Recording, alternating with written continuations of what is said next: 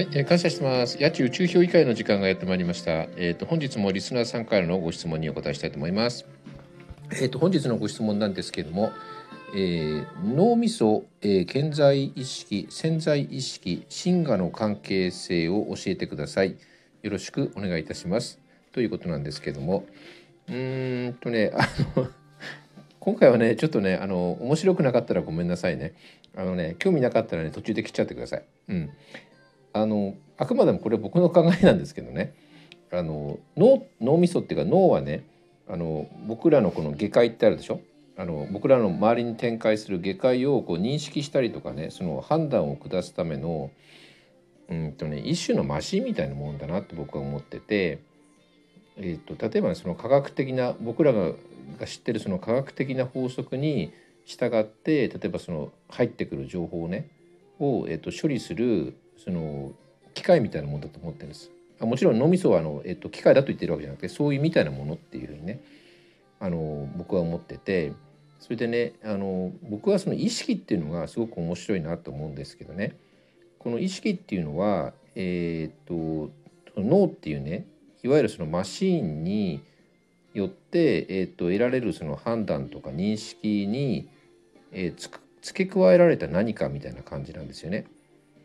えーっとね例えばその、えーっと雪っていうのを見た時に、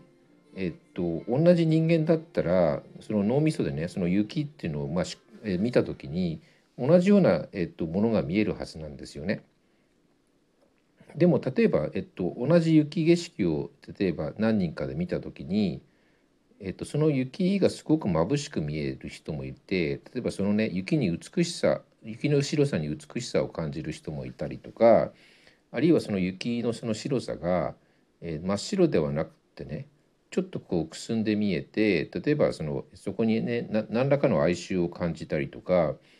例えば前世で見たことがあるような気を気気がするとかねなんかそういう懐かしさを感じたりとかって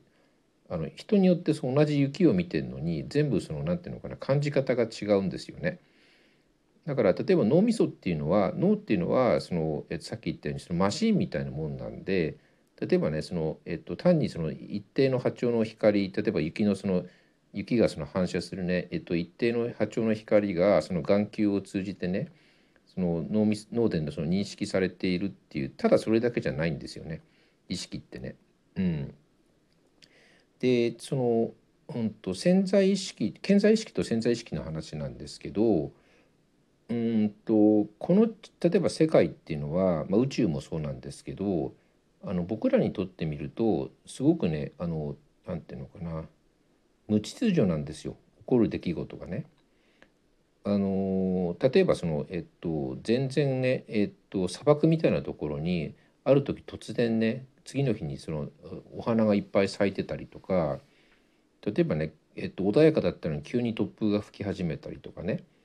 うんとある年になったらイワシが全然取れなくなったりとかね。あの全然その予測不能なことがたくさんこの,、えっと、この地球でも宇宙でも起こるんですよ。だからまあそのそそういうその、えっと、無秩序なこの世界を人間って例えば脳みそってその処理しきれないんですよねあんまりにも無秩序だと理解できなくなっちゃうんでだからその無秩序な世界を、えっとね、に秩序を与えるのがいわゆるその健在意識、まあ、意識なんですけどあの健在意識の部分だと思うんですよね。だから時間の概念とかも本来例えばこの、えっと、宇宙にはその時間の概念っていうのはないと思うんですけどそういう時間っていうものを新しく作ってそこに起こる出来事に秩序を与えないと人間の脳って理解できないから、まあ、その時間っていうのを生み出したと思うんですけどね人間がね。でそのご質問者さんがおっしゃってるその潜在意識なんですけどこの潜在意識の部分っていうのは、まあ、多分そのえっと健在意識のところでそのそのこのこの世界に秩序を与えているものがその秩序がね、えっと、潜在意識のところではその秩序というのがなくなっていってる状態っていうのかな。例えば一つの例なんですけど例えば夢を見てる時って例えば展開されるストーリーって全く尻滅裂でもう自分ではコントロールできないようなストーリーの展開に夢とかなってきますでしょ？だから、まあ、一つの例なんですけどそういう感じいわゆる無秩序なうんとね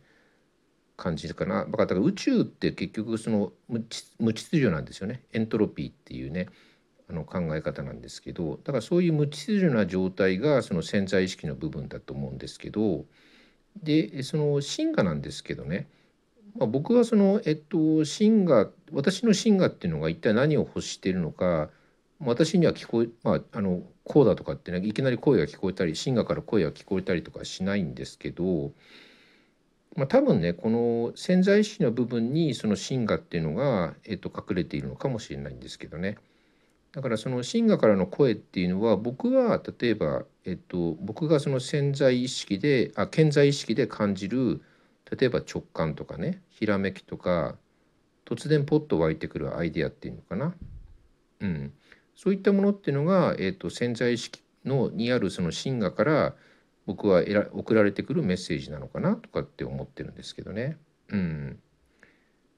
まあちょっとあれかな。えっ、ー、とこんな感じでなんとなくあの僕の考えなんですけどね。えっ、ー、と一応まとめてみました。うん、それでは皆様ごきげんよう。